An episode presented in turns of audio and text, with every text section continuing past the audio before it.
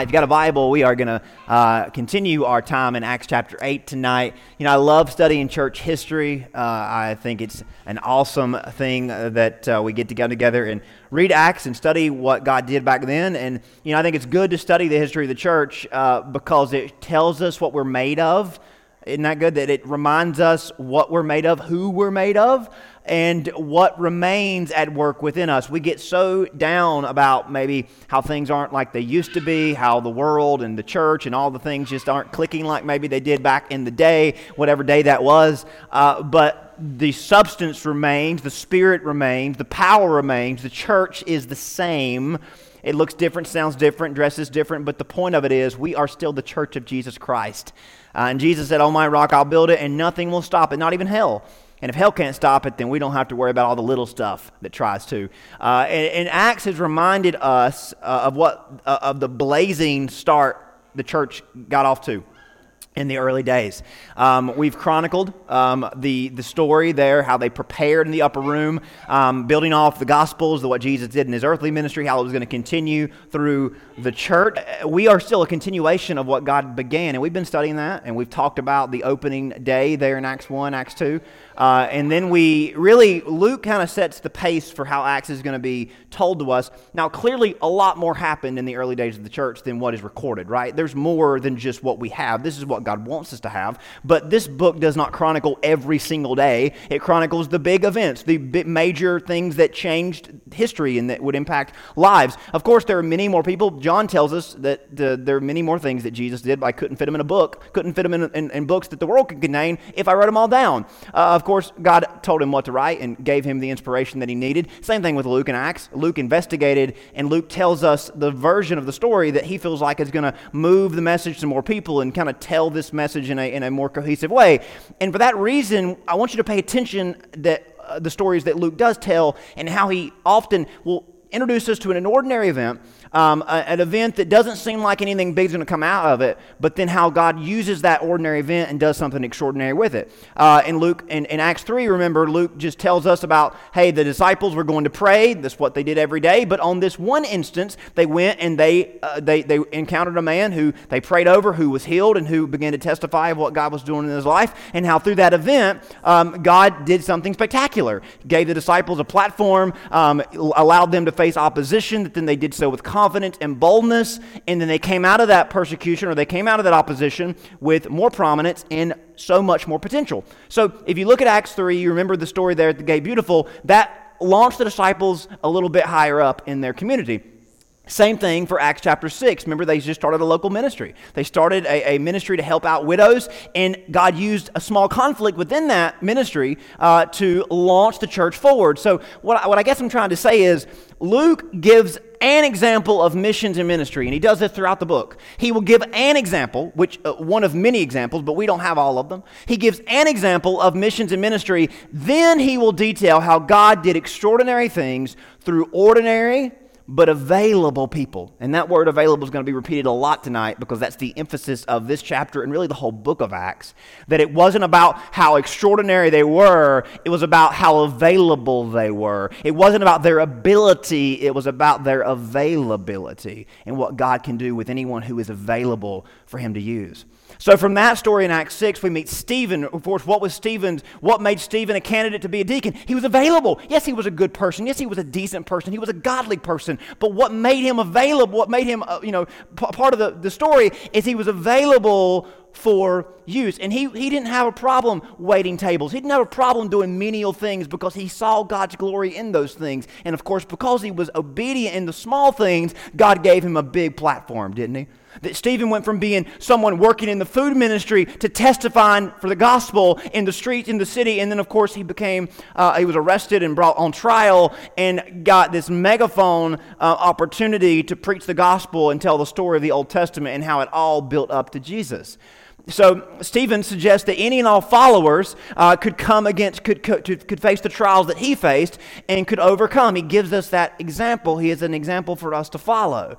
But of course, Stephen he overcame his faith and witness, but he died while doing so. And that shows us that even if we do face, um, uh, face problems and face challenges that end up in our death, that's not our end because we believe in the one who came back to life from the dead. So But Stephen's witness, Stephen's witness, we've learned, is a tipping point um, for the church and for history. Uh, Stephen was made the example because of his relative newness to the faith, um, yet he did such a good job defending the faith. He gave them more concrete material to use against the churches. And, and what happens in the aftermath of Stephen's martyrdom is the lead or the launch of state sponsored persecution. So Rome gives, the, gives Israel the approval to persecute the church on a state or on a you know uh, organized level. Church, uh, the persecution breaks out, led up by Saul of Tarsus, and, and this causes a, a big problem for the church. The church is forced to scatter from Jerusalem. Uh, no, they didn't just sit back and bunker down, and they didn't just wait for the worst. They didn't hide. You know, they could have done that, but they didn't. Um, they scattered. Now, of course, number one, the reason they scattered is because their safety was on the line. They scattered because they could not stand still or they would die. But they also scattered for their mission. We see how this works hand in hand.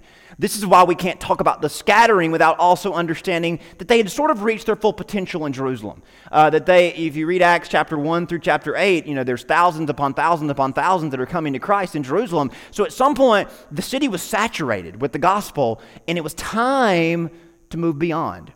This would not be what the most convenient thing, the most comfortable thing, the easiest thing. It was tempting to remain still, just like it is tempting for us to remain still, isn't it? But persecution would force their hand. Stephen's message reminds us that the church would be just fine, however, on the move. Because what was Stephen's message? God is not stuck in a building. God is not stuck to a day, a place, or a time. God is with us, so you can kill me, but I'll be with him. And you can persecute the church, but wherever we go, God will be with us. We're not contingent on the temple and on this sacred ground. It's our history, but it's not our future. So you see how all these things work together, don't you? Uh, so this church, needing to continue preaching the word in danger in Jerusalem, scatters to make sure the gospel does not die with them in case they were all killed. Now, God didn't need them, but this was his choice of expansion, right? He called them to be his witnesses so people could see how God changed lives and how he could change theirs. God intended on it being spread person to person, life to life. So, in their scattering, suddenly they were in a vulnerable place, lacking any security except the gospel they preached. Don't you see how all of a sudden their backs were against the wall, but they didn't blink an eye, did they? They just picked it up, and, and one minute they're persecuted, one minute they're scared, the next minute they're bold and they're preaching the gospel because they had the security of the gospel that was greater than the security of this world. The church was driven to the margins in Acts 8, going to places and people they maybe would have avoided otherwise, which is what we talked about last week. Now, while all this is coming together and as things change so rapidly, there are some questions that loom over this change in pace and over this change in environment and change in circumstances. Would this break their momentum? I mean, they were you know, down to a pretty good routine and they were making a lot of inroads. They were making a lot of impact on their community. The church was growing. People were coming to faith and the church was you know, doing things for their community. So, would this scattering break their momentum because all of a sudden they wouldn't be in the same place? They wouldn't all be working in the same vicinity and they would be working under duress. So, would this break their momentum? And, and, and the question would be would this maximize or would this minimize their potential that we've seen is so great? The immediate answer that we read about and learn about in Acts 8 is that they prospered in this crisis. With all the changes taking place, taking, taking them out of their comfort zone, the church grabs another gear that they did not realize they had. From this point on in Acts, this is a turning point. So you can mark in your Bibles from Acts 8 forward, the church goes from local to global. Now, it doesn't all of a sudden become a global thing. It takes a few years, but by the end of Acts, after 30 years of the church, from beginning to end of Acts, the churches all around the world, the known world at the time. And of course, here we are all these years later, definitely a global movement, but it didn't start out that way. But Acts 8 is a crucial moment in it becoming that. Jesus, of course, said they would reach the world, but surely no one could have imagined that as quickly, uh, that it would happen as quickly as it does, that they would reach and change their world in a generation's time. Of course, God supernaturally oversaw all of this and had his hand on this. But I don't want to undermine the human agency of it all. In fact, to dismiss the human agency is to dismiss God's agency because the premise of Acts is the Holy Spirit wanting and offering to empower people. Now, God didn't need anybody, but what is Acts all about? He wanted to use people, right? He wanted to set His Spirit into people to use them to glorify His name. So, the premise of Acts is that the Spirit in Acts chapter 1 says God wants to use you and offer to empower you. So, the story of Acts highlights people who made themselves, what's the word? Available. Get used to saying that because we're going to say it a lot. They were available to him. So God wanted to use people. So what does Acts tell the story of? God using available people. What makes them stand apart? What can we learn from them? Well, perhaps the biggest thing is, and this is so, this is a big deal. The available people refused to replace Jesus in the mission with idols and idleness. Now, it might get quiet, but that's okay. The disciples that made themselves available, they refused to play, replace Jesus in the mission with idols and idleness. You know, we don't have idols like the ancient world did. We're sophisticated creatures, aren't we? But we still idolize and worship things of this world, don't we? Of course we do. You bet we do. And I know, I know, I know, maybe we can't really detect our idols, but I, I can tell you how we can discover them. We, how can we tell what our idols are? If we reverse engineer our excuses for not prioritizing Jesus and his mission, we'll find our idols. As in, oh, I don't have idols, but hey, I prioritize things over Jesus, don't I? I don't always put his mission first, right? So if I reverse engineer my excuses, I discover my idols. So, why aren't we going? Why aren't we exalting Jesus? Why are we putting other things first? If we follow the breadcrumbs, the excuses or our lack of drivenness reveals what we idolize and what we prioritize instead. And things uh, and these things are not always, usually they're never, things that are directly contrary to God, defiant against God. They can be anything that hold us back. And what Acts 8 begins to show us is the disciples forsake their prominence, their privilege, their comfort, their prosperity to continue the mission, to expand the mission field from Jerusalem to the ends of the earth, which is what Jesus said they were to do. The church was willing to break away from their idols, and in doing so, remaining faithful to God, they unlocked a power of God that they probably would have not tapped into otherwise. So, what's important to note is that God's power through them wasn't always indicative of people's response to them. So, this is going to be one of the first bumps in the road. As uh, so far in Acts, we've seen they go on the mission field, many believe, and then some of the religious leaders you know, uh, uh, oppose them. But we're going to see as they break out beyond Jerusalem, they begin to encounter some opposition. That's not just the religious leaders persecuting them, it's just some general people that just aren't going to believe or just aren't going to respond. And that's, that's normal. That's going to happen. It's not always going to be people lined up ready to believe. We're going to encounter some opposition. We're going to encounter some difficulties. We're going to encounter some challenges. We're going to encounter some people that, quite frankly, that Satan is using to try to prevent us and try to destroy our mission. That's going to happen. So we should be encouraged not only by the successful missions, but even the unsuccessful ones, because God was with them and they learned more about Him with each step of obedience to Him. It's not always about the size of the, the, the result of the mission, it's about our obedience in the mission and what we learned in it. When we develop, when we develop a desire to know God, we will find joy in uh, we will find joy even in reverse those even in challenges and struggles because they still got us closer to God. I think the church so often we do something that didn't reach a lot of people, so we don't do it anymore. But we undermine the fact that we learned a lot about God in the process. That if we just do it for the results and the numbers, then we won't ever do anything else again because we're never going to measure up to what they did on Pentecost. We're never going to do what Jesus did. We're never going to do the thing to the number and the size and the scale that he did things. So then we shouldn't even try if we're all worried about the size and the numbers of it all. What, what do we do it for? We do it because we're obedient to God, and we can find joy in that obedience, and we get closer to God, even if there isn't always the success that we might we're looking for. Even if it means that we face challenges and struggles in the process. See, this is what a life free from idols and full of God's peace and power looks like. So in Acts 8, Philip has taken the gospel to Samaria. We talked about Samaria last week, why they wouldn't normally ever went there. A place the gospel and its Jewish believers would feel uncomfortable, but the mission was greater and was worth it. And we learn from Acts 8, particularly verses 4 through 8, that many believed in Samaria. Unclean spirits came out of people, people that were sick were healed, and there was great joy in the city. But this chapter also highlights a certain Samaritan who saw an opportunity to, to, to potentially leverage this supernatural power he was witnessing. He saw an opportunity to leverage it for himself for his own gain. He had no interest in giving his life to God. He had no interest in joining the church, but he saw an opportunity to make a name for himself as he supposed the disciples were doing for themselves. But we see that there's a contrast in what they were driven by and what he was driven by. So, with that in mind, let's continue reading Acts 8 9 through 13. We're introduced to a certain man named Simon. But there was a certain man called Simon who previously practiced sorcery in the city and astonished the people of Samaria, claiming that he was someone great.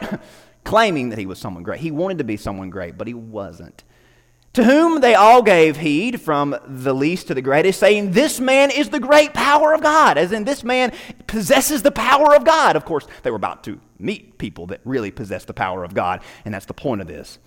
They heeded him because he had astonished them with his sorceries for a long time. But when they believed Philip as he preached the things concerning the kingdom of God, the name of Jesus Christ, both men and women were baptized. So we see that they were saved from this witchcraft, from this sorcery, from this just really demonic religion that they were captured, uh, captured by and uh, taken aback by. That we see them being saved from the world into Christ. Classic example of people coming out of the world into Jesus that's what God can do to anybody and everybody. L- listen, if you doubt what God can do to our world, here are people who are literally worshiping a sorcerer. I mean, we watch movies about this. We can't even imagine this being real. Right? Here's a man who literally was claiming to be a sorcerer and was, you know, bewitching people with his tricks in, of his trade. And God moved in with the gospel and literally changed their lives and saved them from hell and saved them from Satan's power. So if God can do that, listen, he can do anything. But what is the key? They preached the gospel. They opposed what was false and they preached what was right and what was true. Many were baptized because of the name of Jesus Christ. So Simon himself also believed. And I think Luke is wanting us to ask that. I don't think Luke wants us to stop and say, Did he really? Because we learned, of course, later on in this that uh, it wasn't genuine. But he believed, and he was impressed by what he was witnessing, and he was baptized. He continued with Philip and was amazed seeing the miracles and signs which were done. So we have this idea that Simon is fascinated by the wonder of it all. He is fascinated by the size of the movement, by the success of the movement. And of course, we are told that he was a man who claimed to be someone great. And he actually meets someone who was great, and he gets a little bit jealous of this. And he actually isn't interested in being a part of this, so what, as to what he might could gain from it.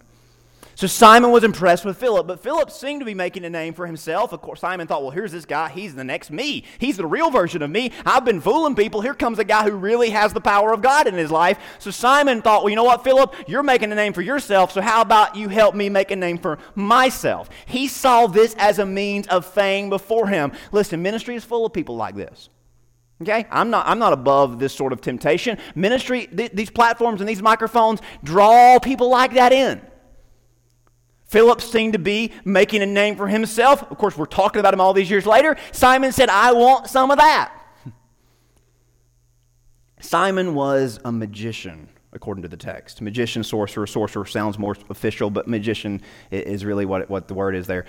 So, what does this mean? I want to talk about this for a minute because we don't talk about this sort of stuff in church much. We probably won't talk about it really, you know, a lot uh, in, in, the future unless it comes up, and it's very rare that it does.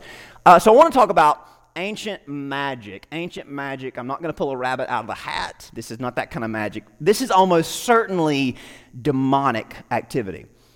Now, let's try to understand uh, this. Uh, dating back to the Old Testament, God had been making himself known to the world through Israel. And we read the Old Testament, God was doing wonderful things. He was making miracles happen, right? Especially in Egypt, in the story of Exodus, when God was doing signs and wonders. And what was his reason for doing those signs and wonders? To oppose the, the, the, the, the, the delusion that Egypt was under from Pharaoh and his magicians, Jannes and Jambres, that we hear about from the Apostle Paul. So God began to do signs and wonders to disprove their power and prove prove his own power. And all throughout the Old Testament, we see God doing signs and wonders, doing these miracles. Why? So that they might believe that he is the one true God, so that they might believe that as he's doing things physically, he can do something greater spiritually. That's the whole point of that. These signs and wonders, they're temporary, but what God can do to a heart is eternal, and that's the draw of it all, or should be. So, part of his revelation in the Old Testament um, was manifestations of his power. So, keep that in mind. The ancient world responded to Israel and its one true God with many counterfeits. Remember Moses with the staff, Jannes and Jambres with their staffs. They countered the miracles of Moses, yet they were always inferior. Now, fast forward to the New Testament, Jesus showed up, God in a body, and what do we see an increase of in the New Testament? We didn't see anything like this in the Old Testament. In the New Testament, we see a widespread presence of demonic activity, particularly possessions. Now, I don't think that it's really hard to figure out why. God in a body had showed up, and God was using his spirit through the person of Jesus Christ. God in flesh putting the spirit out into the world. So, don't you, should we be surprised by the fact that Satan, who has already had a power over this world, began to try to counter that, to try to oppose what Jesus was doing? God in a body, and here you have Satan trying to find whatever body he could get into, even if it meant pigs. So why are there why are these, these widespread demon possessions in the New Testament? Because Jesus is God in a body, and Satan said, You're not taking my world from me that quickly. I'm gonna fight you, whatever I've got to do. I'll take control of any weak and vulnerable person I can. He even got one of Jesus' own right hand men. That's how active he was in trying to oppose the work of God. So Satan, of course, he countered the incarnation of God in Christ. And of course, the indwelling work of the Spirit in Christians, but mainly the incarnation, but it continued on in Acts. As God was filling hearts, Satan was trying to take control of people just the same with temptations and possessions. Satan took many weak, vulnerable under his power beyond just possessions, but through those, but through those he gave himself, uh, those that gave themselves over to him to be his servants. So this is something we read a lot about um, in extra biblical literature in terms of sat- satanic magicians and people trying to, you know, people controlled by the devil or using the devil's power to try to take to influence people, even though they didn't claim to be representing representing the devil, they clearly were. Um, ma- magic in the ancient world was practiced by pagans, even Jewish people who sought to force the hand of the gods or the hand of God. God. Remember Balaam, the prophet in the Old Testament? Balaam wasn't Jewish. Balaam was, was, a, was a pagan uh, prophet from the land of Ur, the land of Abraham's uh, original days. He was an ancient witch doctor. He claimed to have the ability to talk to animals and use animals to manipulate people, which is kind of ironic because of how his story ends. He claimed to have the ability to talk to, to, talk to animals to manipulate people. He was hired by the king of Moab to curse the Jewish people. And of course, God got his attention by, of course, speaking through a donkey. Uh, and of course, that surprised Balaam because he didn't actually think that was going to, he didn't actually hear from animals until that one time he did. So, ancient magicians would use incantations, conjure potions, and cast spells, and no doubt, um, many had the power of Satan behind them and through them. So this seems ominous. I know this seems outlandish. It seems like, wow, that's just stuff I see in movies. How could that be real? But, but it's not contrary to the power of Satan and sin that we've just accepted and we've just you know, normalized as human nature. That we don't think about Satan working through, working in this way but Satan's power is all around us, and he controls lives to this day. We don't label it as possession. We don't label it as this sort of, this sort of person who's given themselves over to Satan, but he's very much still trying to manipulate people and trying to control people with his fallen power, with the nature of this fallen world. Listen how the Bible describes sin and what it means to be dominated by sin in Ephesians 2. You were dead in the trespasses and sins in which you once walked so, as in, when you were dead in your sin, you weren't just laying around waiting for somebody to pick you up, you were walking about under the power and controlled by the power of sin. You were following the course of this world, following the prince of the power of the air. What does that mean? The air, it speaks of the atmosphere as in it's inferior to heaven. It's the spirit of this world, the spirit that is now at work in the sons of disobedience that we were a part of prior to being saved among whom we all once lived in the passions of our flesh, carrying out the desires of the body and the mind, and were by nature children of wrath. Now that sounds pretty pretty bad, doesn't it? I mean, it's not, hey, I'm not a magician and I'm not using satanic incantations to try to spellbound people, but that still says, hey, we're controlled by that sinful nature of which comes from the devil, that comes from the enemy that is just as demonic. No, we don't want to talk about that. We don't want to feel that makes us feel bad because we don't want to be put in the same category as possessed people. I mean, I'm, i might be sinning all the time, but I'm not possessed. You know, we're more more sophisticated than that, aren't we? But don't you see, it's the same stuff that controls us. Even as Christians, we struggle with this, don't we? John writes to us. Do not love the world or the things in the world. If anyone loves the world, the love of the Father is not in him. So if the love of the Father is not in him, then what is in us? Well, John will tell us. For all that is in the world, for all that is in the world, the lust of the flesh, the lust of the eyes, the pride of life, is not from the Father, but it's from the world. Now, John later on in chapter 4 says that the world is, of course, influenced by, controlled by, spellbound by the devil. So, this lust of the flesh, lust of the eyes, it's this desire to control, this desire to have, this desire to be somebody by the world's standards. Satan spellbound with lust and addiction, and that's every bit as demonic as magicians who sought to leverage his power for spectacle and fame. Don't you think?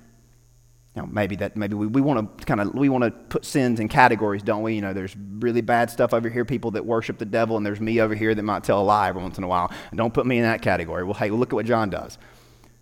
All that is in the world. I mean, John, I mean, all that's in the world, you're going to put me in the same category as those people? I mean, there are people locked up, people in place, people that are doing terrible, terrible, terrible things. I'm not in that same category. Now, I wouldn't put you in that category, but John would. So I love you. Maybe John doesn't. but really, come on, let's be honest. That we, we, we kind of we you know we take the, we take the teeth out of the scripture, don't we? Because we don't want to be convicted. Satan, of course, uses the same power. In this text, Satan once again essentially confesses through his servant that his power is nothing in comparison to God's. Remember how we saw Gamaliel say, hey, you know what, we don't have the right thing, they got the right thing, but let's not tell them because we don't want them walking around thinking with more confidence than they already got. Remember when the, the, the council said, clearly they've been with Jesus, clearly God's with them, and we can't stop them? So here you have one of Satan's own men observing the church, and he says to himself, they got the real thing. And my, the wool I've had over these people's eyes is about to be pulled off, or it has been pulled off. But, but this time, Simon, under Satan's power, doesn't want to lose his own over to God. So he distracts Simon from the true message here with the temptation of gaining even more worldly fame and recognition. So Satan, or Simon, heard the gospel, you know, joined the movement. I think he, maybe it was some sincerity, some sincerity there. Maybe it wasn't all malicious. I mean, he was literally under the preaching of God's word, under the gospel teaching. But Satan distracts Simon with the temptation of gaining even more worldly fame and recognition. And here's how we are introduced to that. Verse 14.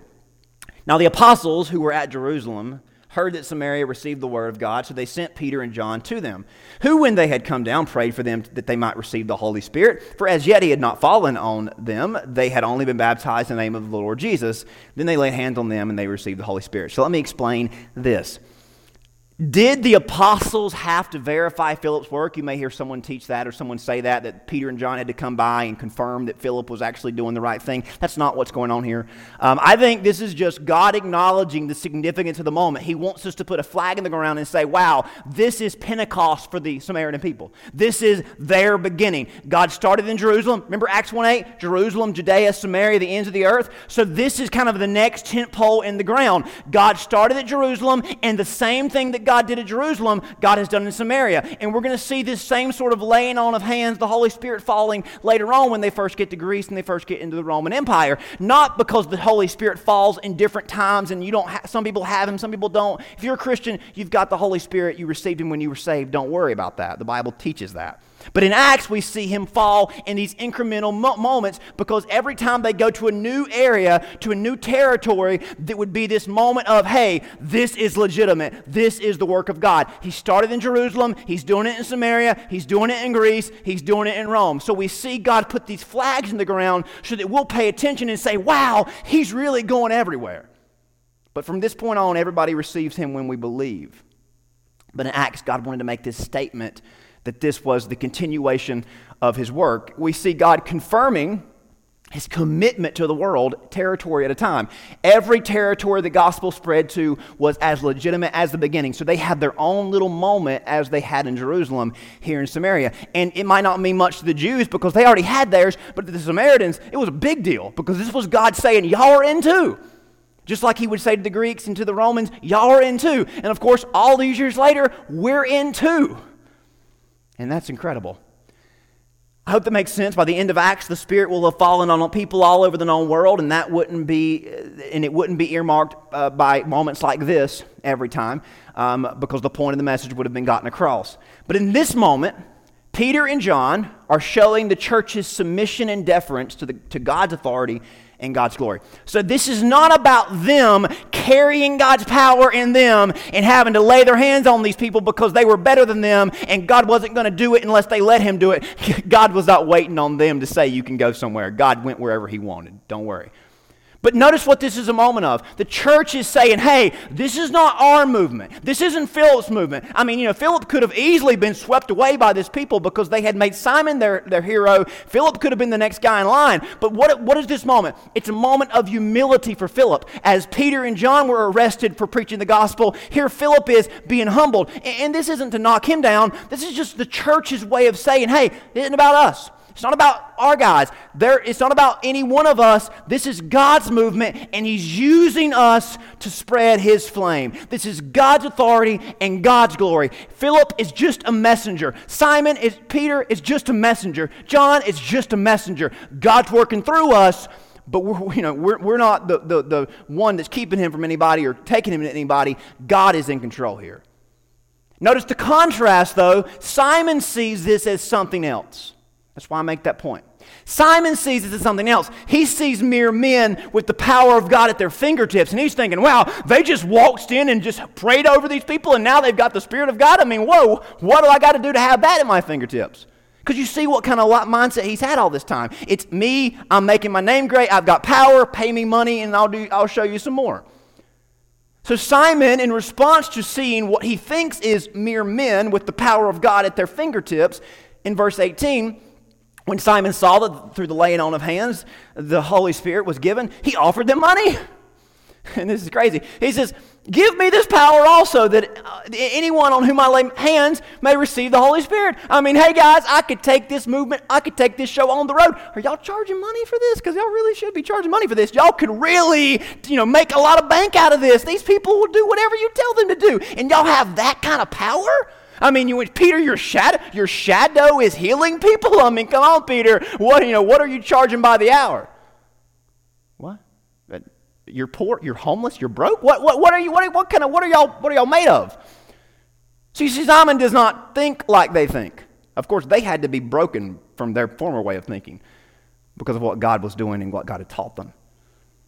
Simon wants what they've got. But notice the difference. The apostles were mere vessels through whom God worked. Simon wanted to contain God and cause him to do his bidding. See the difference? Acts is the story of God working through people, doing what he wanted through those he chose. Simon wants the story to be God working for him. So it's God through people. Simon wants it to be God for him. So it's one thing to be available for God, to work through us. It's another thing to attempt to make God a genie, which is what Simon wants to do. I mean, he's a magician, so he probably taught, he probably, you know, I don't know, genie, the, the culture of the Middle, Middle East, right? Hey, I want so I want God to be my genie in a bottle. And if I can actually, you know, convince people that I've got that kind of power, man, I'll be somebody.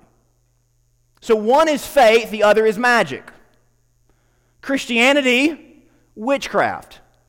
God, demonic. This is an important distinction for us to understand as we translate the practice in Acts to our own faith in our own day and age. Acts is the story. Acts is the story of people working for God and God working through people. It's not a story of God working for people. You hear that? It's a story of God working through, people working for. It's not a story of God working for people and being at their disposal. God's power cannot be manipulated nor conjured. He works to save, complete, and make whole those who trust in Him. Simon offering money to Peter is an obvious sign that he didn't trust God and he wasn't trusting in God to make him complete. He was trusting in this world to give him meaning, he was trusting in money to make him more money. Not that different from us, is it? And you see how this has crept its way into religion, into the church don't you? So, what are we to gather from this text, from this episode? The disciples had a heart to be used by God and see God improve, life through, improve lives through them. What, what is the disciples all about? God use us and change lives through us. Simon had a heart to use God and see God improve his life. See the difference? One, the disciples, they want God to use them and they want God to change people through them. For God's glory. Simon wants God to, to be at his disposal, and he wants God to improve his life for his own glory. So you see the stark contrast between these two parties. Peter and John don't come down for the glory or for the fame, they come down for God and to benefit the church. That's why Philip went to Samaria in the first place. Simon, like many religious movements, sees godliness as a means of gain, which is sadly seen in the word faith prosperity movements to this day. Paul writes about this in 1 Timothy. These people are depraved in mind, deprived of truth, imagining that godliness is a means of personal and worldly gain. But those who desire to be rich, and you can replace rich with famous, powerful, you know, wealthy, whatever it is of this world, they will fall into temptation, into a snare, into many senseless and harmful desires that plunge people into ruin and destruction. I mean, Paul really pulled out the description there, didn't he? For the love of money or the love of anything of this world is a root of all kinds of evil. It is through this craving that some have wandered away from the faith and pierced themselves with many pangs. Simon was the first of this kind of religious leader that tried to get a footing in the church. And don't you think, don't, don't even imagine that this has not continued to be a problem through the years. What we learn from this, what we should learn from this, our gain is not found in our fame, but in God's. We make much of our lives by making much of His name, not ours. This is where so many of us go astray, where this world deceives and distracts so many of us. Listen to Peter's rebuke in closing. Peter said to him, Your money perish with you because you thought that the gift of God could be purchased with money. You have neither part nor portion in this matter, for your heart is not right in the sight of God. Repent, therefore, of your wickedness, and pray God if perhaps the thought of your heart may be forgiven. For I see that you are poisoned by bitterness and bound by iniquity. Then Simon answered and said, Pray to the Lord for me, that none of these things which you have spoken may come upon me. Much like Satan and his demons in the days of Jesus, when called out for his true nature, he was speechless because he couldn't deny what Peter had just said. Our hearts can be right with God, however, if we see that knowing Him and making Him known is the greater treasure, a greater treasure, than owning any prize or any power of this world. Over in 1 Timothy, Paul contrasts the treasure of this world with true treasure and true riches. Notice how detached Simon is from God. He says, You pray for me because I know I can't because he was so far from God. This religion doesn't seek to improve our relationship with God, it only prioritizes our relationship with ourselves. Beware of such warped versions of Christianity that make it all about the world and don't improve our walk with God. This little hiccup does not stop the church from continuing its mission. Acts 8:25 says when they it says when they heard, had testified and preached the word of the Lord, they returned to Jerusalem preaching the gospel in many villages of Samaritans. So they walk away without any disturbance by what had just went on. This was going to be something they would face and what we continue to face as they stood for what was right. People clinging to idols into this world. We see them once again, though, refusing to do that. In this instance, the idols they could have made themselves to be. Simon supposes that the fulfillment, fulfillment is found by making his name great. The disciples show that it's rather found by continuing the spread of Jesus in his name and building his church. So, what should we learn from this episode of Acts 8? What we learn is a testament to availability. We've said that word a lot tonight. The disciples were available. They made themselves available. They cut loose of idols. They focused on God, His fame, over and over and over again. They weren't distracted by the world. Are we available, truly available to be used like these men were?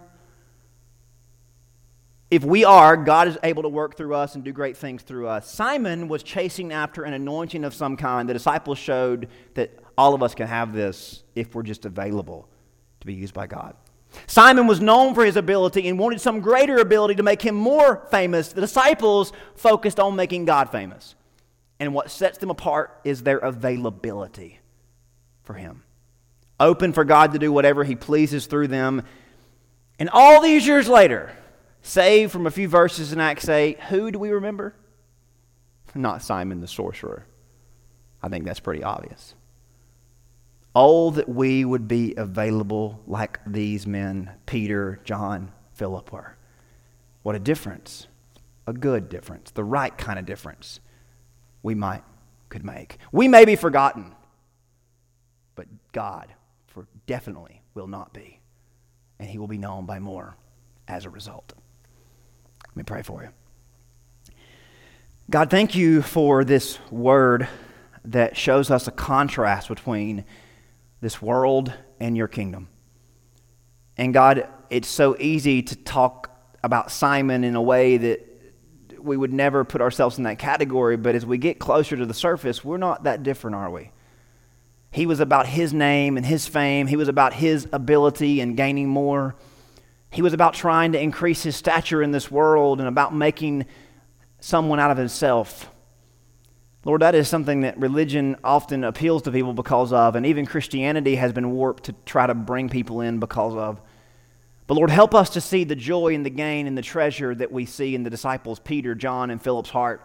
How they saw that your name and your fame was the true goal of it all, that they put you first and they weren't worried about taking a back seat because they knew that true pr- treasure and true joy was found by exalting you.